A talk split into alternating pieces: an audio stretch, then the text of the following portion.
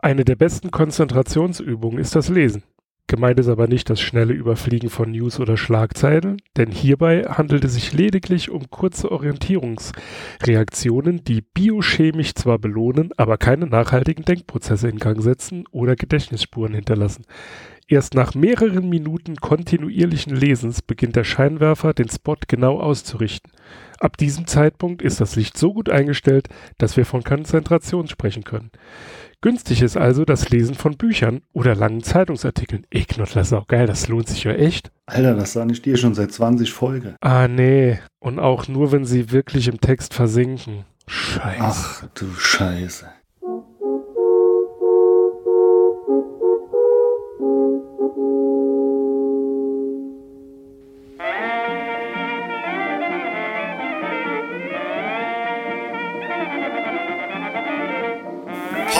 Podcastwelle Saar. Unterbrechungsfrei in Areal 12 fett gedrückt.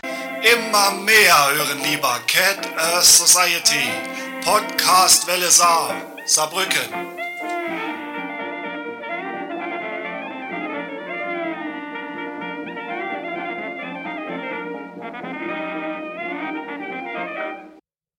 Hallo zu Folge 22 des Cat Earth Society Bücherclubs. Es war im Übrigen keine gute Idee, im Intro anzufangen zu essen. Aber deswegen, Knottler, mach jetzt mal ein bisschen mehr äh, Intro. Muss mal kurz Mund leer machen. Hallo Kuba. Dann werde ich in der Zeit die HörerInnen ablenken, damit du deinen Mund leeren kannst. Und das heutige Buch vorstellen. Es geht äh, um Kopf frei wie sie Klarheit, Konzentration und Kreativität gewinnen von Herrn Professor Dr. Volker Busch. Da liegt der Wert drauf, Professor Doktor. So also er Zeit wahrscheinlich nicht, aber so viel Zeit muss sein, ja. Ja, äh, dann gehen wir direkt schon oder starten direkt schon mit der ähm, Vorstellung des Autoren. Wie du schon gesagt hast, Profek Professor Dr. Volker Busch ist seit rund 15 Jahren als Neurowissenschaftler, Arzt und Speaker tätig. Ich finde dieses Wort Speaker so komisch. Naja, als Leiter einer Arbeitsgruppe an der Universität Regensburg erforscht er die Psycho physiologischen Zusammenhänge von Stress, Schmerz und Emotionen. Therapeutisch arbeitet er mit Menschen, die unter Stress, Depression, Erschöpfung und anderen Belastungen stehen und begleitet sie auf dem Weg zu psychischer Gesundheit, Zufriedenheit und mehr Inspiration für Beruf und Alltag. Es ist gar nicht so schwer, mit ein bisschen Restbrot im Mund das vorzulesen. Ja, es Aber- klingt auch, äh, als, als sollte man damit nicht in eine Polizeikontrolle kommen. Haben Sie Restbrot? Ähm, Ja, wenn das, wenn das lang genug im äh, Mund ist, dann wird das Quast. Die russische Alternative zu Cola. Kann ich euch nur empfehlen. Ich verlinke es euch in die Shownotes. In den Show Oh Gott, was ist denn heute schon wieder los? In den Shownotes. Ja. so ähm, Bildungspodcast erfüllt. Dann äh, jetzt weiter zum dann Buch. darfst du weitermachen äh, mit der Vorstellung des Buches. Des Buchs.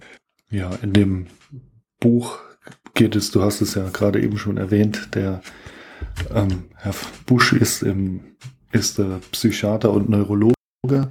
Dementsprechend geht es auch darum, wie man in der heutigen sehr stressigen Zeit sich Freiräume schafft und den Kopf wieder frei bekommt und dann äh, auch äh, ja, über ein gesund funktionierendes Gehirn verfügen kann. Er gibt da einiges an Tipps ähm, und Anregungen, wie man das Ganze bewerkstelligen kann, wovon unsere ständige ja, ähm, Ausgebuchtheit und Überlastung kommt.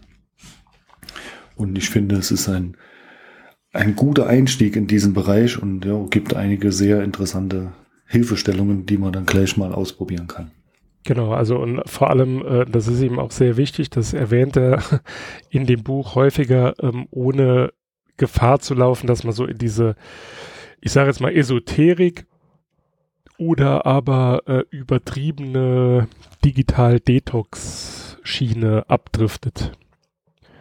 Also im Grunde genommen beschreibt er das äh, Ganze sehr nüchtern und ja, vor allem auch sehr, also für jeden verständlich. Also ich habe es verstanden, von daher solltet ihr kein Problem damit haben.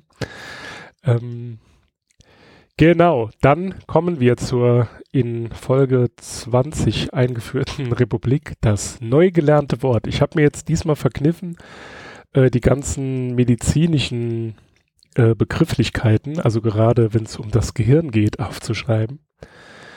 Ähm, was war denn, oder war für, war von, nee, war ein neues Wort, Alter, du weißt, was ich meine. Hast du ein neues Wort entdeckt? Jetzt. Ja, das neue Wort der Woche für mich ist sedimentieren. Also ich ähm, kannte natürlich den Begriff äh, Sediment, also für, für sag mal, ähm, feine Ablagerungen in Wasser, aber ich wusste nicht, äh, dass es das auch als Verb gibt.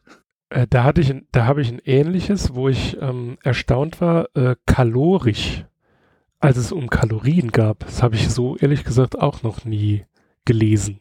Mhm. Hat er sich bestimmt ausgedacht. Auf jeden Fall beide. mein Wort war Divan. Ich weiß nicht, ob du das schon mal. Das ist ein, also wenn man Wikipedia Glauben schenken darf, ein anderes Wort für Sofa. Mhm. Ähm, er hat da, ich bin mir nicht mehr ganz sicher, wo es war. Ich glaube, eine der Personen, die er ähm, zitiert hat, ähm, von der hat er gesprochen, dass die auf einem Divan saß und nähte. Meine ich zumindest. Also so habe ich ah, es in Erinnerung. Stimmt. Ja, es war die, die Frau eines berühmten Schriftstellers. Ah ja, genau, stimmt. Der, der erwähnt hat. Hm. Ich bin mir jetzt nicht ganz sicher, ob das Tolstoi war, aber der auch in dem Buch mehrmals erwähnt wird.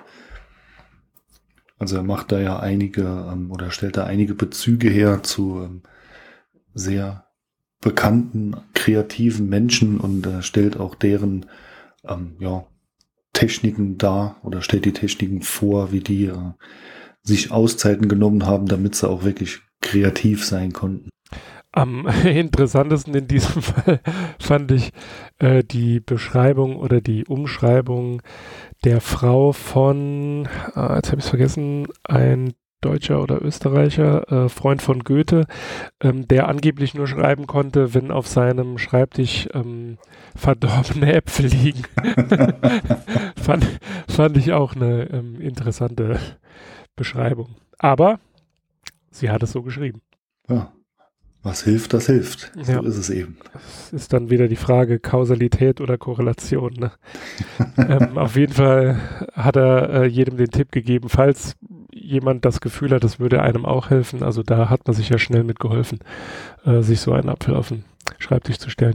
Was ich im Übrigen auch ein sehr witziges Wort, war jetzt kein neues Wort, aber ähm, das ist wieder äh, ein, ähm, wie soll ich sagen, eine Ode an die deutsche Sprache, ähm, als es um Multitasking geht oder wie man im Deutschen sagt, mehrfach Aufgabenperformance.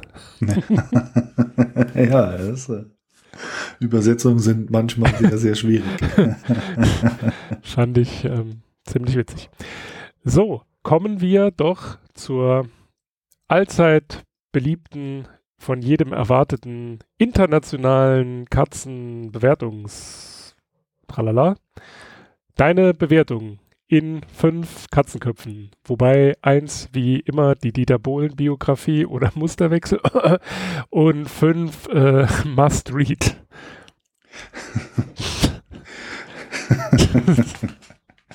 ja, es ist sehr weit entfernt von der Dieter Bohlen Biografie für mich. Also ich gebe drei zwinkernde Katzenköpfe, also quasi dreieinhalb. Hm.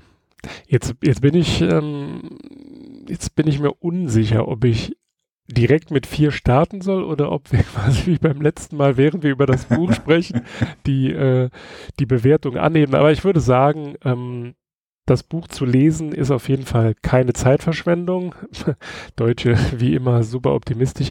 Also ich würde dem Buch eine 4 geben. Ist auf jeden Fall eine klare Leseempfehlung. Mhm. Von meiner Seite zumindest. Ja, also das mit der Leseempfehlung sehe ich ganz genauso. Ähm, ja, ist keine vertane Zeit und äh, ich denke, bietet für jeden, da wir ja einfach alle permanent im Stress sind in der heutigen Zeit oder sagen wir in den letzten 20 Jahren, ähm, bietet es, denke ich, jedem den einen oder anderen Punkt, den er für sich zumindest mal ausprobieren kann. Ja. Ähm, in dem Bezug, also bezüglich ähm, kann man lesen, sollte man lesen, darf man lesen, wie auch immer ihr das äh, umschreiben wollt. Das Buch ist auf jeden Fall, ähm, also er hat einen sehr äh, mitreißenden Humor, würde ich sagen. Also er hat äh, an diversen Stellen, wo er dann so Kommentare mit einstreut, das lockert äh, vor allem dann, wenn er so über den Frontallappen sich auslässt. hast du, da fällt mir gerade ein, hast du in diesem Bezug auch Gyros gelesen? Gyros äh, Frontal, Frontanellis. ja, ich äh, dachte so, was? Äh, nee, ist mir jetzt nicht passiert, aber äh, vielleicht warst du ja auch hungrig beim Lesen, wer weiß. Das kann durchaus sein.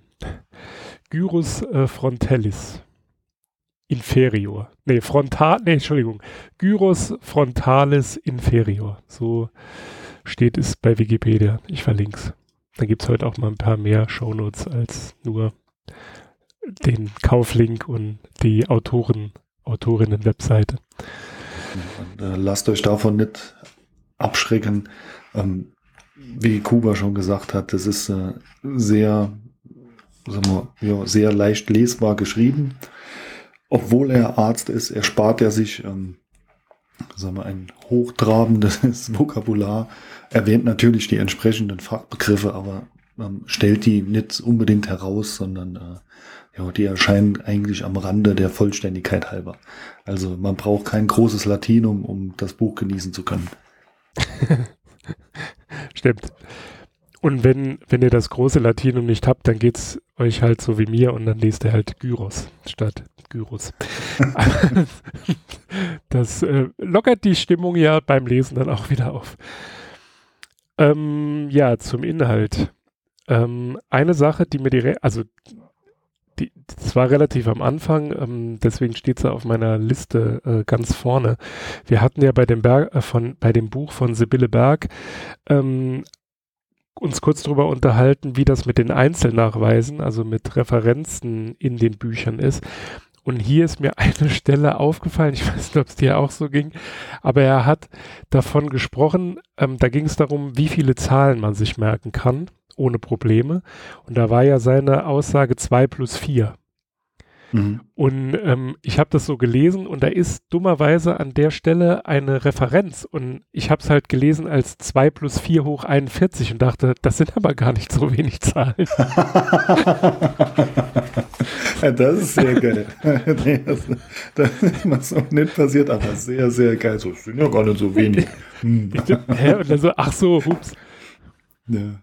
So, hm, und, und ich vergesse meine PIN. Irgendwas stimmt doch da nicht. Ja, ich, das war auch so ein, also er hat, äh, um euch da ein bisschen abzuholen, es ging halt darum, ähm, also Konzentrationsfähigkeit und ähm, wie viele Dinge man sich halt ohne Probleme merken kann. Und er hat äh, sehr häufig, zumindest in dem ersten ähm, Drittel des Buches, also in dem ersten Kapitel, er hat es ja untergliedert in drei ähm, grobe Abschnitte, ähm, hat er eben davon gesprochen, dass äh, jeder ja die Situation kennt, man geht einkaufen und muss mehr als fünf Artikel kaufen und denkt dann größenwahnsinnig, wie man so ist, vor allem als Mann. Ähm, ja, ja, klar, kann ich mir merken, dann steht man im Geschäft Gurken.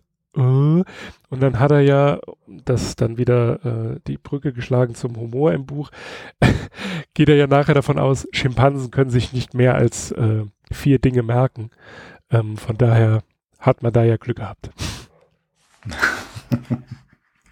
ja, also den Schimpansen äh, schlägt man im Einkaufen. Hoffentlich. Falls nicht, macht euch keine Sorgen. Ähm, das hat er in dem Buch auch häufiger erwähnt. Äh, das ist einfach nur ein Mangel an Konzentration. Also ihr seid dann hirngesund. Fand ich es auch eins meiner Lieblingswörter im Buch. hirngesund.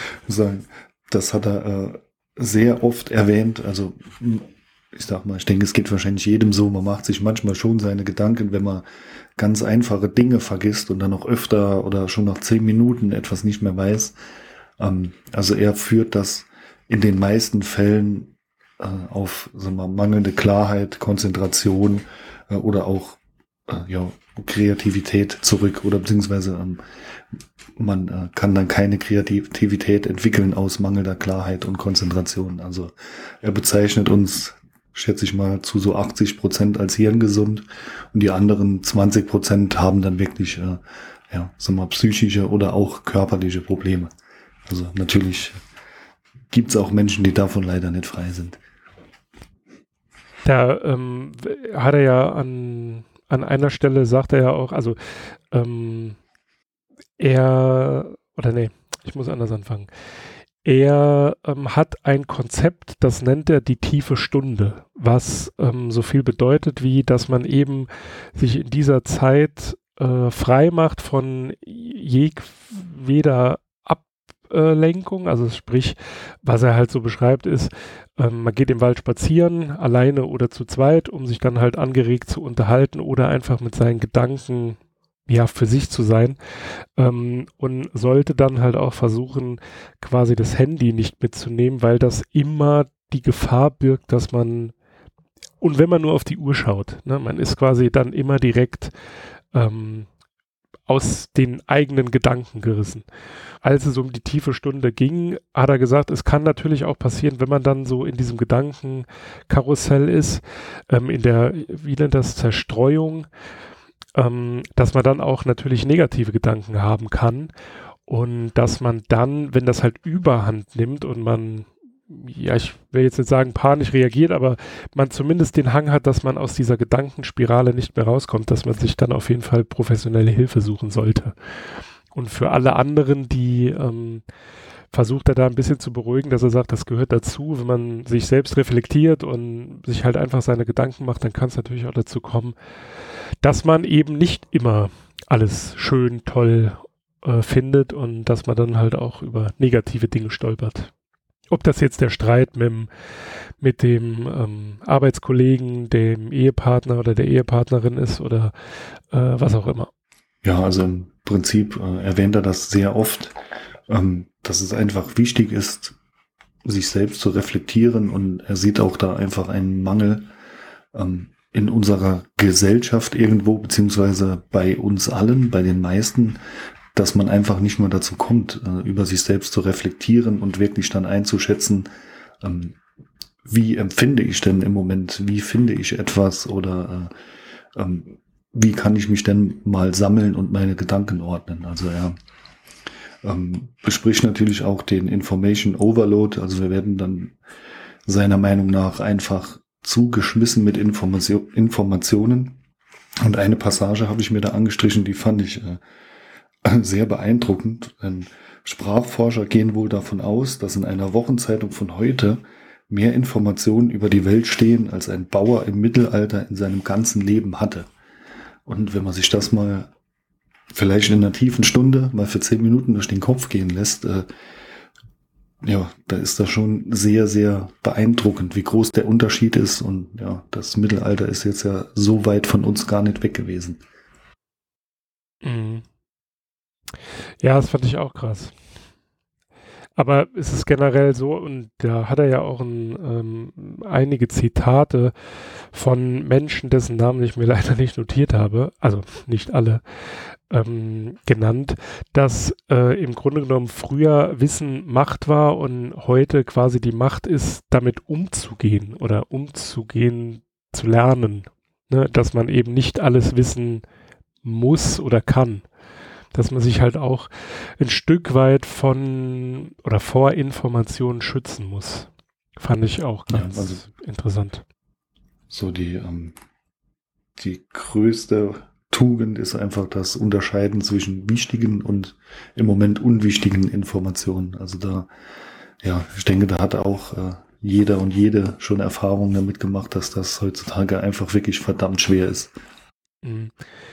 Ähm, eine Sache, die ich mir auch notiert habe, weil, also wenn ich jetzt drüber nachdenke, würde ich fast behaupten, dass es bei mir nicht so ist, aber nutzt du den Second Screen? Also regelmäßig? Wenn du jetzt, keine Ahnung, irgendwie eine Serie guckst oder äh, die Tagesthemen oder was auch immer? Ähm, sehr wenig. Ähm, wobei ich das eine Zeit lang wirklich oft hatte, dass ich dann, während ich mal auf, sag mal, auf YouTube oder irgendwo in einem Streamingdienst was angeschaut habe, dann äh, doch manchmal noch zusätzlich das Tablet dabei hatte und noch irgendwas nachgeschlagen habe oder so, habe ich mal zum Glück irgendwann abgewöhnt. Aber was natürlich bei mir auch eigentlich immer rumliegt, ist das Handy. Das heißt, wenn ich mal irgendwas anschaue oder auch wenn ich was lese, ähm, liegt dann auch das Handy dann einen Meter neben mir und wenn man dann jemand schreibt, dann bin ich dann auch abgelenkt. Das war jetzt auch etwas, ähm, ja, was ich mir jetzt bei der Lektüre des Buches dann mal zu Herzen genommen habe, darüber zu reflektieren, weil man kriegt das ja gar nicht mehr so mit. Man äh, ja, schleppt das Handy überall hin mit und hat es eigentlich immer dabei, natürlich oft auch äh, lautlos, aber trotzdem dank Vibrationsalarm ist man da schnell mal aus seinen Gedanken rausgerissen. Mhm. Nutzt du, ähm, also äh, nutzt du diese, diese Fokus-Funktion? Ich glaube ja, du hast ja auch, äh, soweit ich weiß, ein Gerät von Apple. Ähm, Wie es bei Android-Geräten ist, weiß ich nicht, deswegen spreche ich jetzt halt explizit bei iOS an.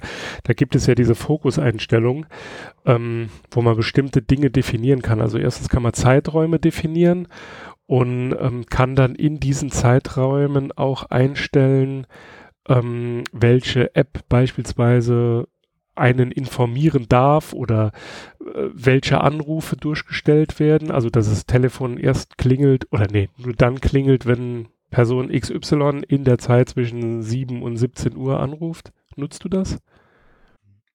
Nein, das habe ich mal mal angeschaut, aber ja, war ähm, irgendwie gar nicht so notwendig, weil zu der Zeit war mein Alltag noch etwas chaotischer. Also nicht so, so regelmäßig. Das war noch zu der Zeit, wo ich im Schichtdienst gearbeitet habe und da war sowas ja eigentlich fast gar nicht möglich, in einem Smartphone dann einzustellen. Das war aber generell fände ich solche Funktionen schon sehr praktisch. Also im Prinzip stelle ich es einfach in der Regel lautlos und dann ja, vibriert es halt manchmal oder wenn es halt nicht vibrieren soll, dann wird es halt mal ganz ausgemacht. Mhm. Also ich habe das ähm, das erste Mal genutzt, das war ja so, so ein Preset, der irgendwann dann mal mitkam, war ähm, während der Autofahrt.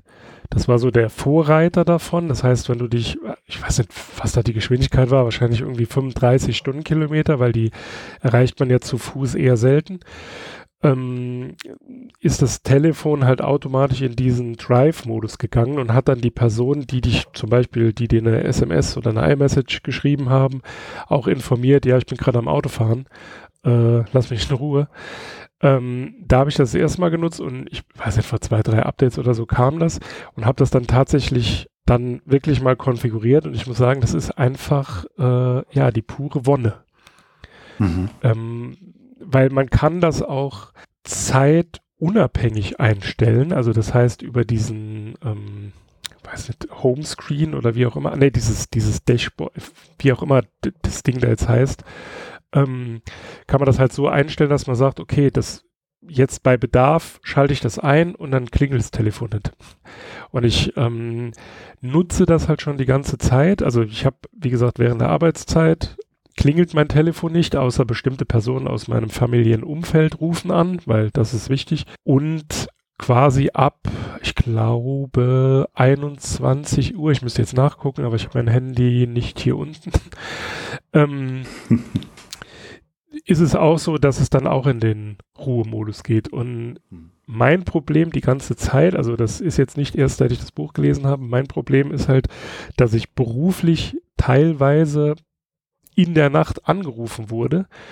Das ist zwar nicht häufig passiert, aber die Tatsache, dass es passieren konnte, hat mich halt auch sehr schlecht schlafen lassen. Und seit ich das halt mhm. halt nutze, ähm, ist es so, dass ich einfach viel entspannter schlafe. Also das Handy ist nicht aus. Das heißt, wenn jetzt im bekannten oder im familiären Umfeld irgendwie ein Notfall wäre und jemand müsste mich erreichen, dann kann er das immer noch tun. Aber ähm, so generell beruflich sind es halt sehr wenige Personen, die in der Lage sind, mich nachts zu erreichen.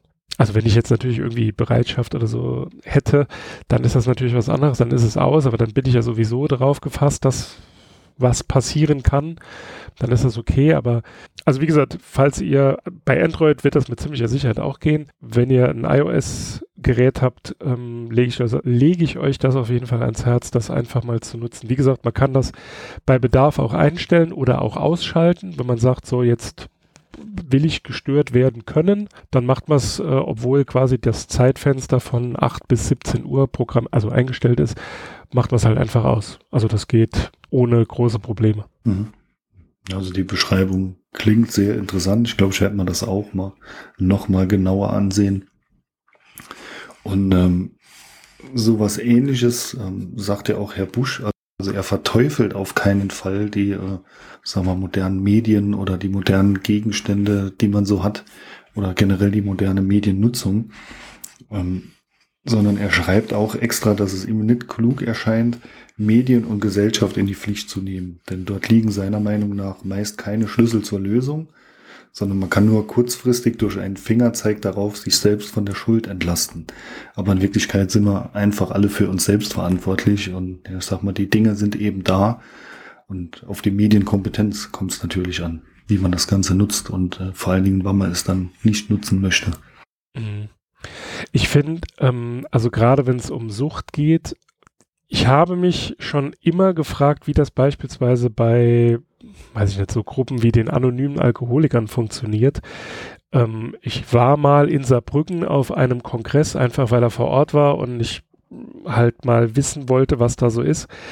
Und ich fand das irgendwie ein bisschen, wie soll ich sagen, ein bisschen merkwürdig, weil man sich dieser Gefahr, also des Alkoholkonsums, ähm, ja, dass man die halt so, so, so, so ausge, nicht ausgeblendet, sondern man hat dann beispielsweise, also das war in der Saarlandhalle damals, war irgendwie der Europa- oder Deutschlandkongress, ich weiß es nicht, ist schon 10, 15 Jahre her.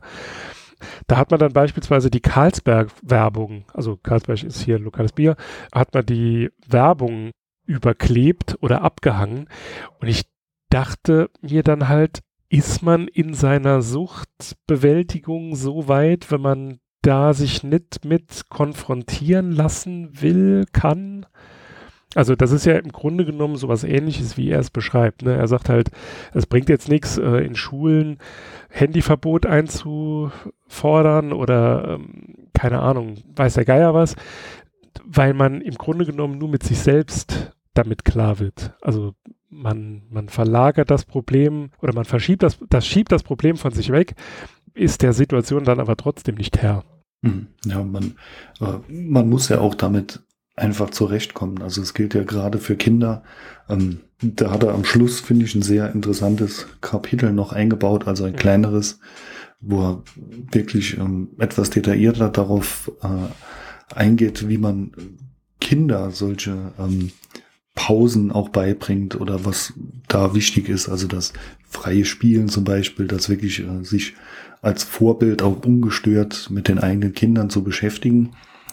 Und äh, ja, da spielt natürlich auch dann die, die Erziehung zur Mediennutzung eine Rolle, weil, sag mal, einem Kind einfach jetzt kein Handy und kein Tablet in die Hand zu geben und das Ganze zu verteufeln, bringt's ja auch nicht weiter, weil irgendwann wird sowas schon haben oder bei Freunden benutzen.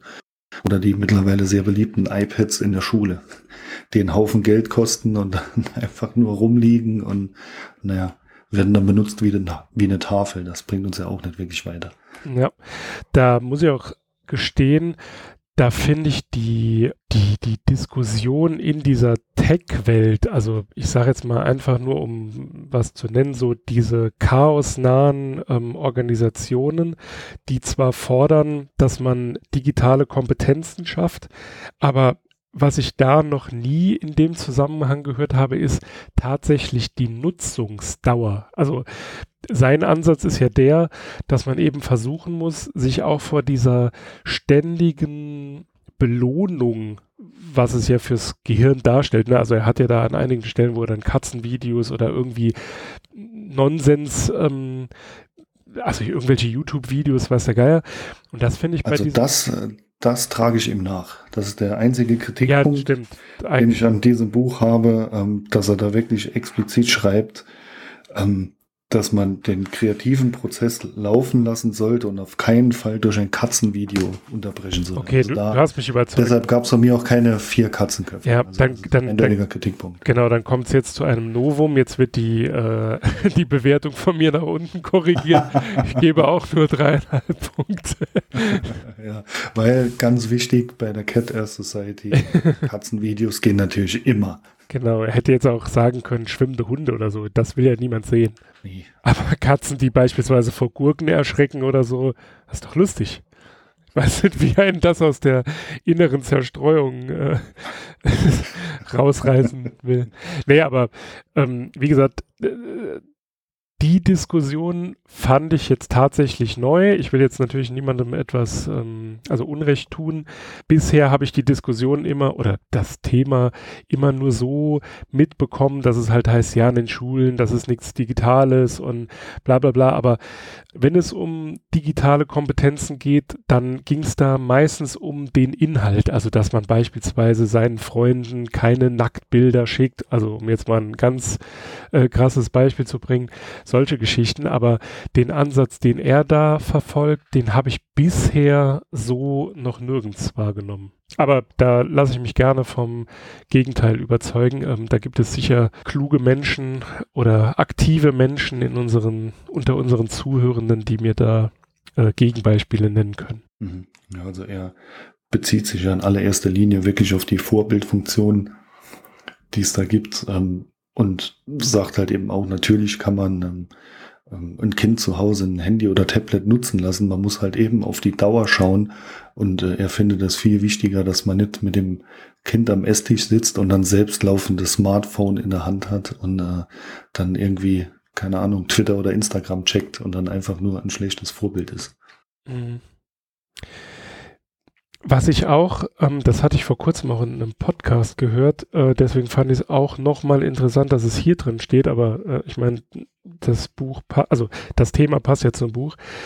Die Psychologin äh, Diana Tamir von der Princeton University, die hat wohl ein Experiment gemacht, wo es darum geht, wo ähm, man mal untersucht hat oder ja doch, wo man untersucht hat, ähm, was es denn für Auswirkungen hat, wenn man beispielsweise auf Konzerten oder auf Urlaubsreisen ständig alles irgendwie mit dem Handy mitnimmt, ohne sich quasi auf die Situation einzulassen.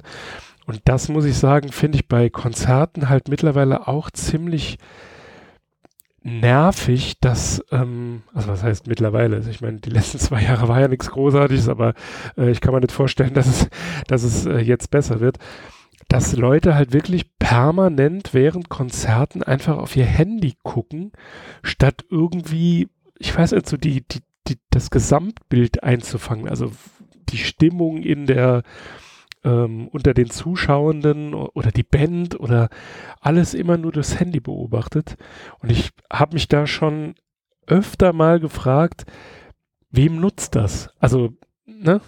Guckst, setzt du dich, also ich meine, jeder macht Fotos, ne, ich natürlich auch, aber setzt du dich wirklich hin und guckst dann in deiner, weiß ich nicht, Fotobibliothek nach irgendwelchen Bildern oder erinnerst du dich eher an die Konzerte zurück?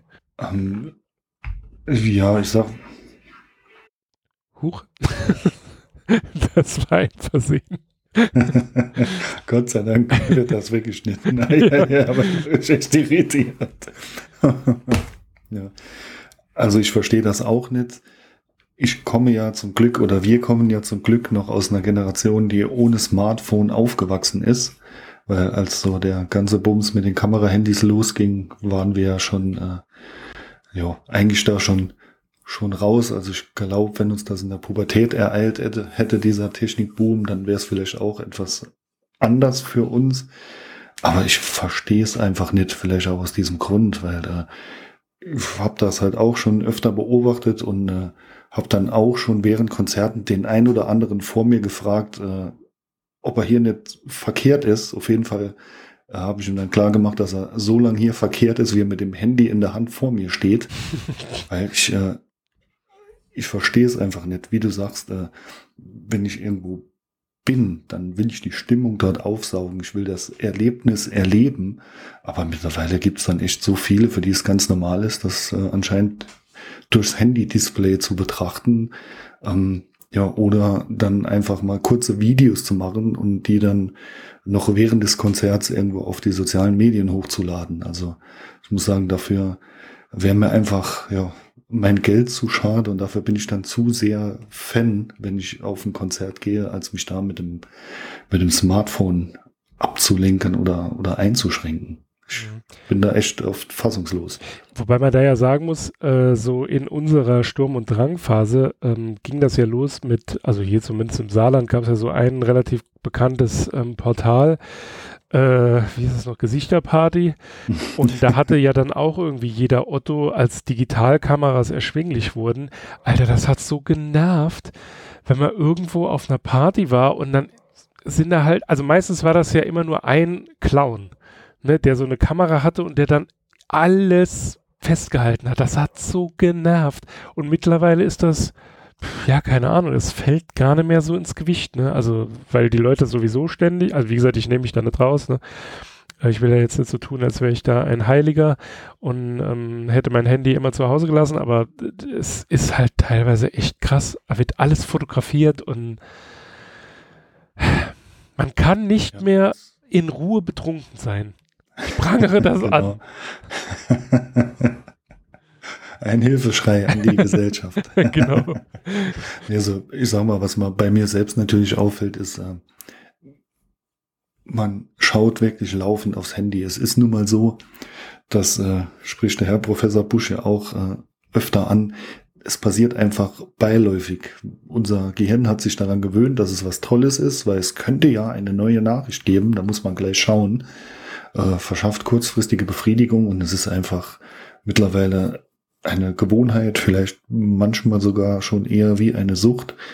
Ähm, wobei ich da, sage ich mal, dass, dass äh, man muss alles digital festhalten, egal ob auf Foto oder Video, da, das verstehe ich einfach nicht. Also da, ähm, ich kann mir auch nicht vorstellen, dass man so äh, dann ein Ereignis auch wirklich genießen kann.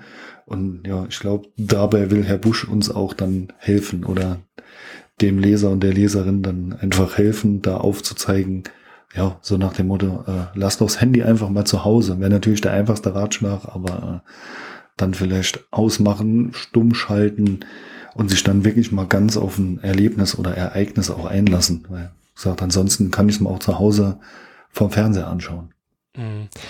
Äh, ich weiß nicht, also ich kann mich zumindest noch dran erinnern, ich weiß nicht, ob es bei dir so ist, obwohl ich ja gar nicht dabei war, du hast es mir nur erzählt, vor hm, bestimmt schon 20 Jahre her, hattest du doch mal ein Erlebnis in Saarbrücken in der Garage, wo du auf dem Konzert warst und ähm, man das Fotohandy nicht mitnehmen durfte. Kannst oh, du dir ja. die Situation jetzt noch vorstellen? Also, das dass die Security, sehr, sehr gerne. Nee, dass die Security nee, das sagt, dass die Security sagt, äh, nee, du hast hier eine Kamera mit, äh, weiß ich nicht, 12 Megapixeln, ja. du darfst nicht. Ich wäre so dankbar, wenn es wieder so wäre. Damals habe ich mich aufgeregt. Ähm, ich glaube, das waren Age-Blocks, ja, wenn ja. ich das richtig im, im Kopf habe. Ich wollte jetzt die Band nicht nennen, äh, ich wollte dich nicht, vielleicht wäre es dir peinlich gewesen mittlerweile. Ach, nee, nee, nee, also kann einem doch da nichts peinlich sein, äh, wenn man die, die Zeit des Crossover mitgemacht hat. Ähm, ja, also äh, damals hat es mich tierisch aufgeregt, weil äh, das Handy hatte eigentlich zufällig eine Kamera und die war ja auch noch damals, äh, war eins der ersten Kamera-Handys oder vielleicht die zweite Generation, die waren ja so schlecht, dass, äh, ja, die Bilder waren eh nix. Nur ich musste halt, ich durfte deswegen nicht rein und musste wieder die zehn Minuten zum Auto latschen und das Handy ins Auto legen. Und äh, ja, ich würde mir das heute sehr wünschen, dass es einfach Konzerte gäbe, bei denen einfach ein, ein Mitbringverbot für Handys herrscht. Das wäre sehr interessant. Ja, das hattest du davon. Nachdem du ähm, von dem Handy äh, Abstand genommen hast, das noch nicht mal eine Uhr hatte, direkt auf dieses technische Wunderwerk mit Kamera und Uhr und dann, tja, dumm gelaufen. Tja, so ist es. Sag mal, die technologischen Sprünge waren vor 20 Jahren gewaltig. Aber was ich mir, was ich mir wirklich, also das hatte ich mir letztens ist mir die Idee in meiner Zerstreuungsphase. ähm, wenn ich jetzt mal bedenke, äh, früher hat man ja, was heißt früher, früher hört sich immer so bescheuert an, aber man macht heute wahrscheinlich tausendmal mehr Bilder wie vorher, aber ich glaube, so ausge, also so entwickelte Fotos hat man sich viel häufiger angesehen wie dieses Datengrab, dass man sich, dass sich da jeder zu Hause aufbaut. Oder äh, sehe ich das irgendwie, bin ich da mit diesem, mit dieser äh, Idee alleine?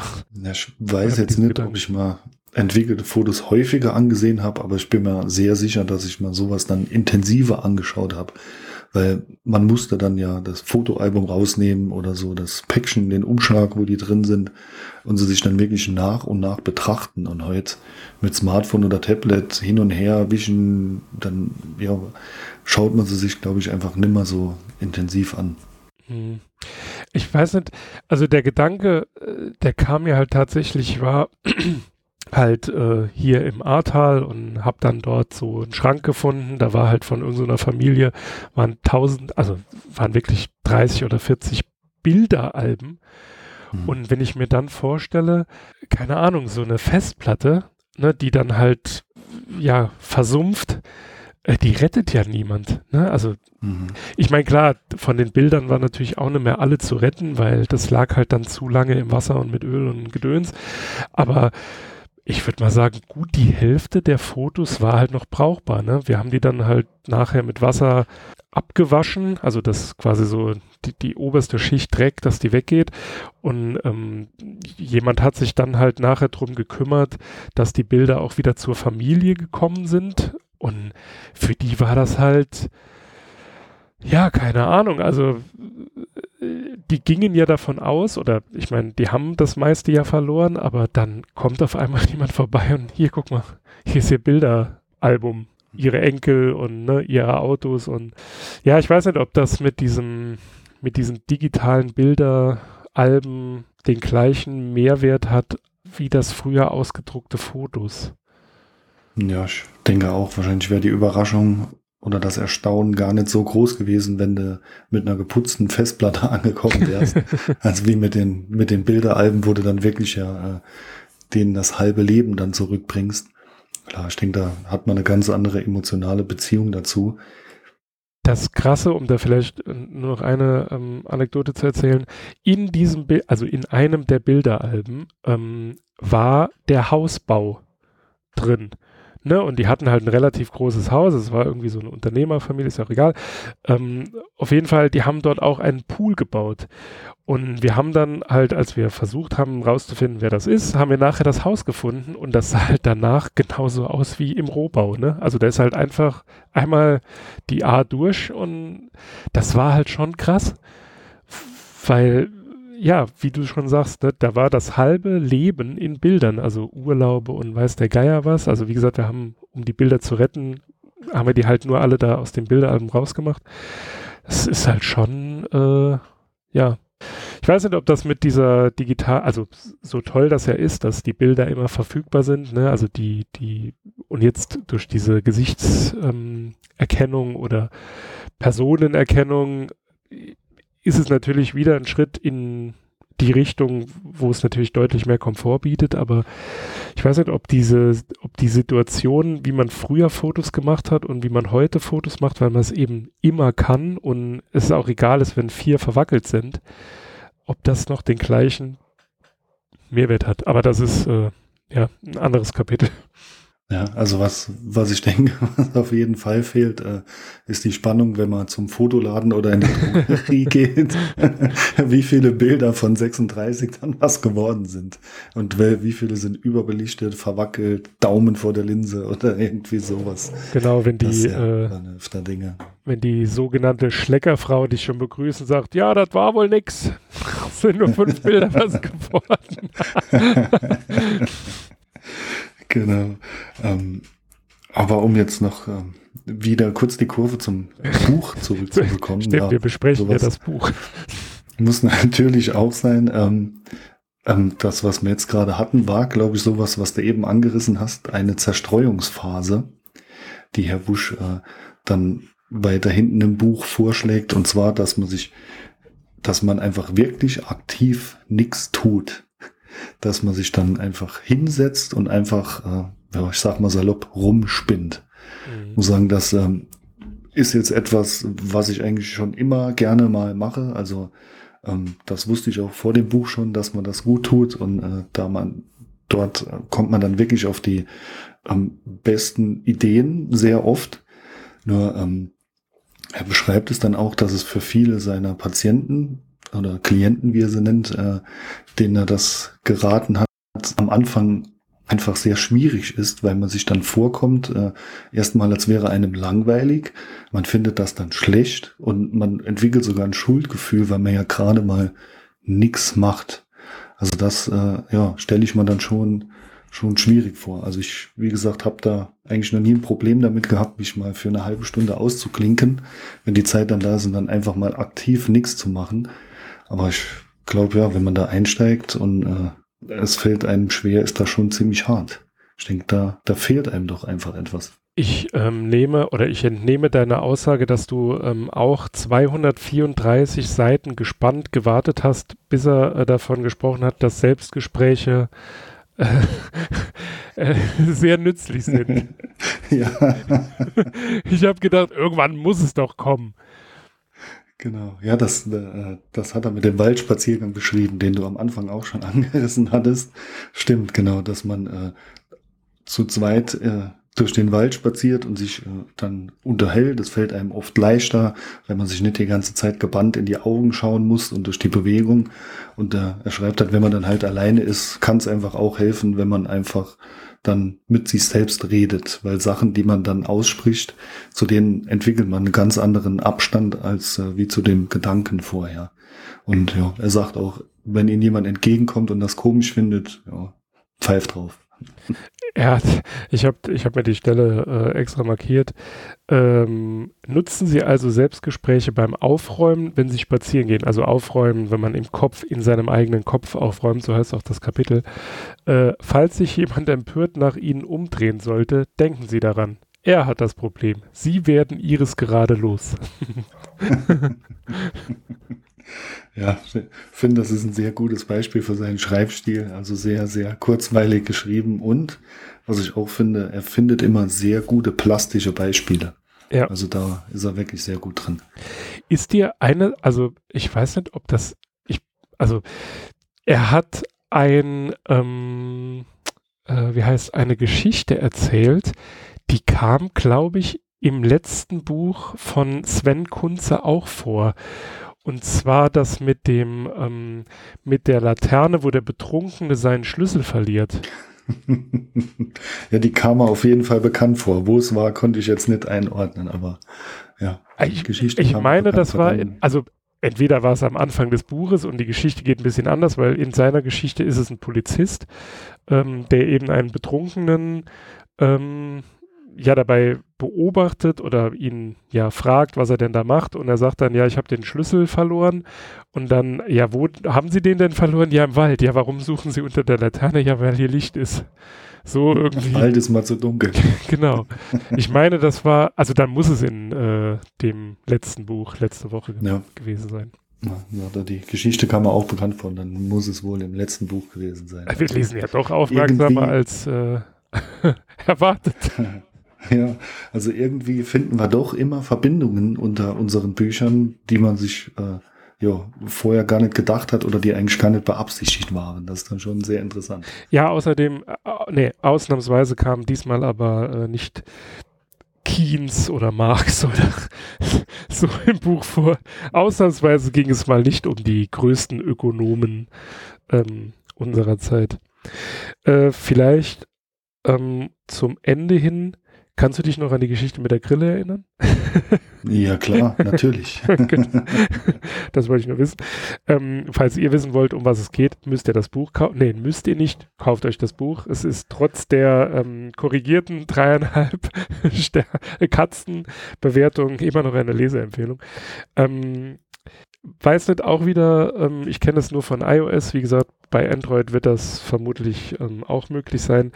Äh, lässt du dir bei deinem Telefon die wöchentliche ähm, Nutzungsdauer anzeigen? Mhm.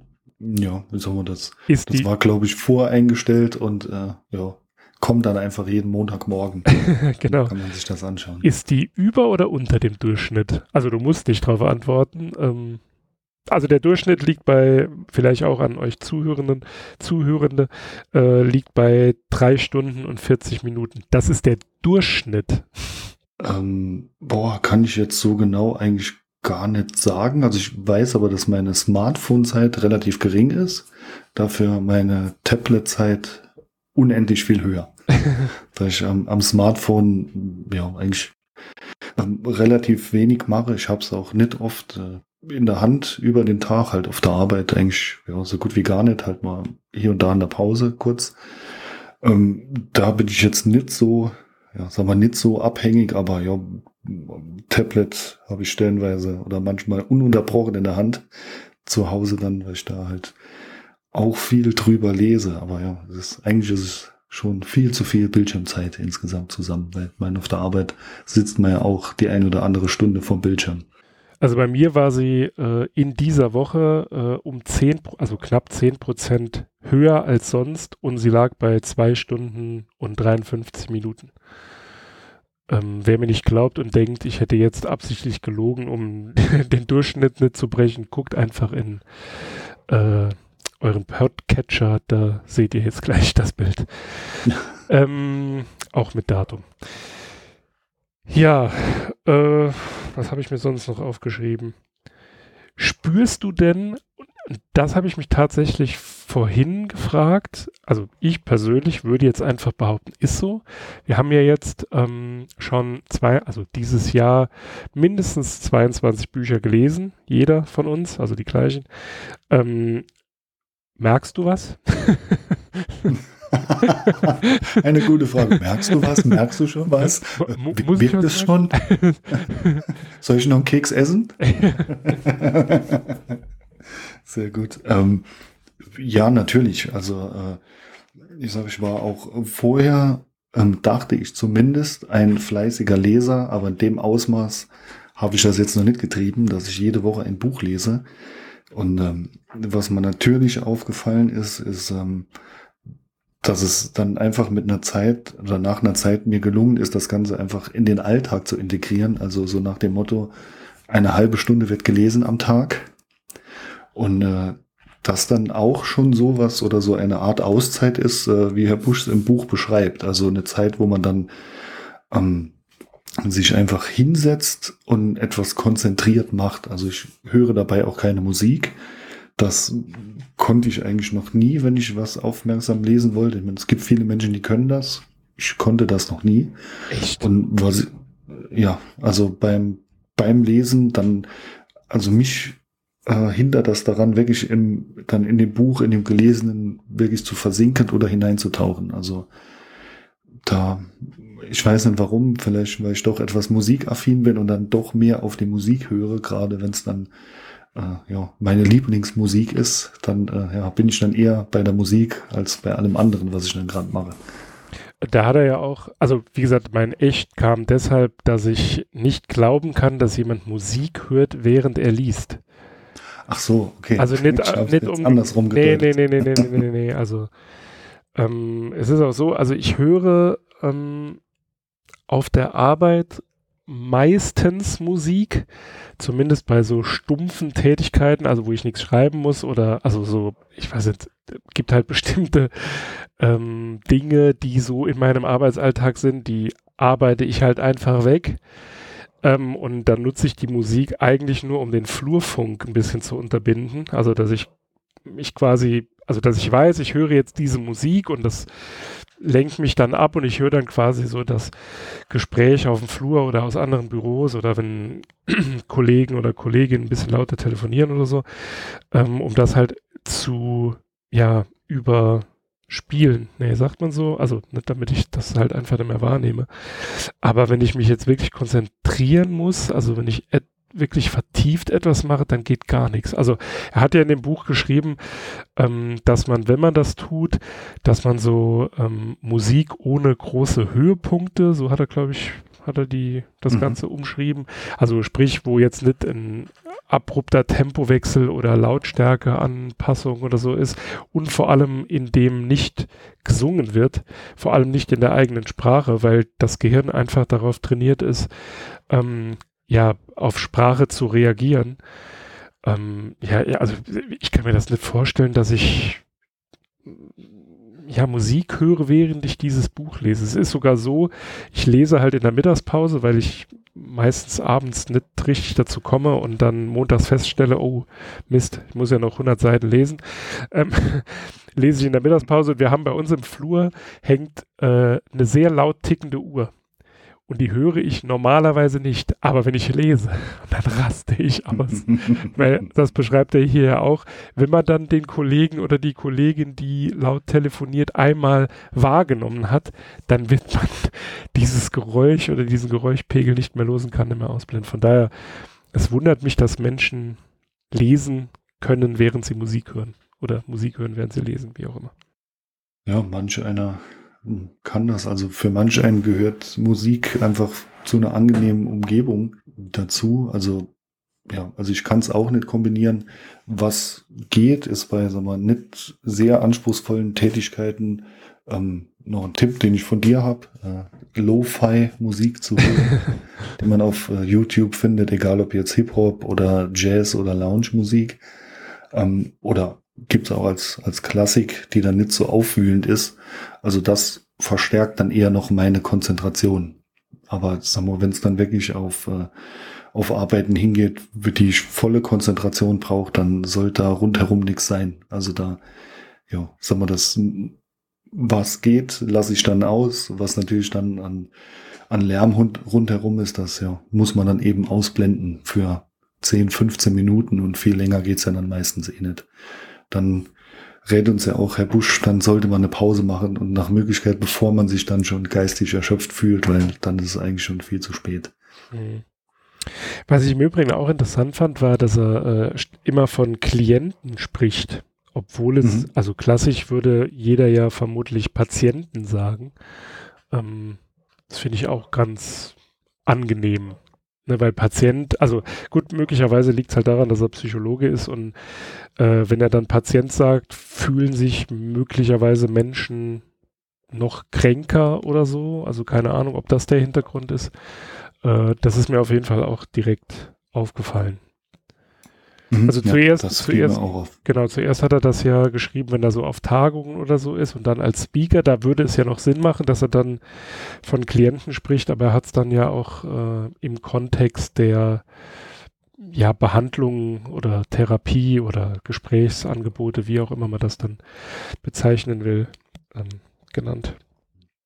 Ja, also das ist mal, wie gesagt, auch aufgefallen und ich ja, habe mal eigentlich dieselbe Erklärung da zusammengereimt wie du, dass er das seinen äh, ja, Klienten einfach erleichtern will, ähm, indem er sie ja dann nicht als krank bezeichnet oder sie sich nicht als krank vorkommen. Aber du hattest ja eben gefragt, jetzt nach 22 Wochen Bücher lesen, ob ich was merke. Und ähm, wenn ich mal jetzt über dieses Buch Gedanken mache, ist das eine Leseempfehlung von mir, weil ähm, so ging es mal mit, mit eigentlich fast jedem Buch, selbst wenn man nur einen Tipp oder einen Rat in dem Buch beherzigt und den einfach mal probiert und er bringt was, hat es auf jeden Fall schon mal was gebracht, dieses Buch zu lesen. Und so ging es mir eigentlich bisher mit fast allen Büchern. Es war in jedem Buch zumindest eine Sache drin, die mich nachdenken ließ und ja, da hat sich schon gelohnt, die Zeit zu investieren. Das auf jeden Fall. Was mir, und da muss ich äh, tatsächlich auch an den Podcast ähm, denken und ähm, deshalb äh, werde ich jetzt, bevor du äh, die Zuhörenden in den wohlverdienten Zerstreuungsmodus in die tiefe Stunde entlassen kannst. Wichtig, bevor wir uns erschöpft fühlen, deswegen müssen wir gleich beenden. genau. Ähm, deswegen ähm, werde ich das mit einer mit einer Ode an den Knottler beenden, was, was ich sehr schön fand und äh, ich glaube deswegen sind, also bleiben wir auch noch bei der Stange und lesen ähm, halt weiter für euch, für uns. Ähm, er hat, äh, also er spricht zum Beispiel an Ungeduld, Zuhören und Unterbrechungen. Also was viele vielleicht von euch kennen ist, es gibt ja Menschen, zum Beispiel ich, äh, der äh, oder die sehr plumig ähm, und sehr weit ausschweifend ähm, ausholen. Äh, und ich werde hier nicht unterbrochen und das finde ich schön. Und das ist das, was er dort beschreibt, äh, dass die meisten nach, ich weiß nicht mehr, zwölf Sekunden oder so, dann einfach schon ungeduldig sind und dann einfach erwarten, dass der andere zum Punkt kommt. Also in diesem Sinne, vielen Dank, Knottler. Und deswegen darfst du die, darfst du die Leute jetzt entlassen. Ich muss jetzt schnell heulen. Ja, also ich äh, ähm, danke für dein Lob. Also ich habe da für äh, unsere HörerInnen ähm, einen Ratschlag oder Lifehack. Muten. Park, nee, beißt in die Tischplatte in der Zeit. Na, toll. Nein, Quatsch. Der, ähm, der, der Lifehack, den es da eigentlich gar nicht gibt, ist, äh, schür dir einfach verdammt gerne zu. Oh, jetzt. Und ich denke, dass es unseren HörerInnen da genauso geht und hoffe, dass wir uns dann nächste Woche auch wiederhören.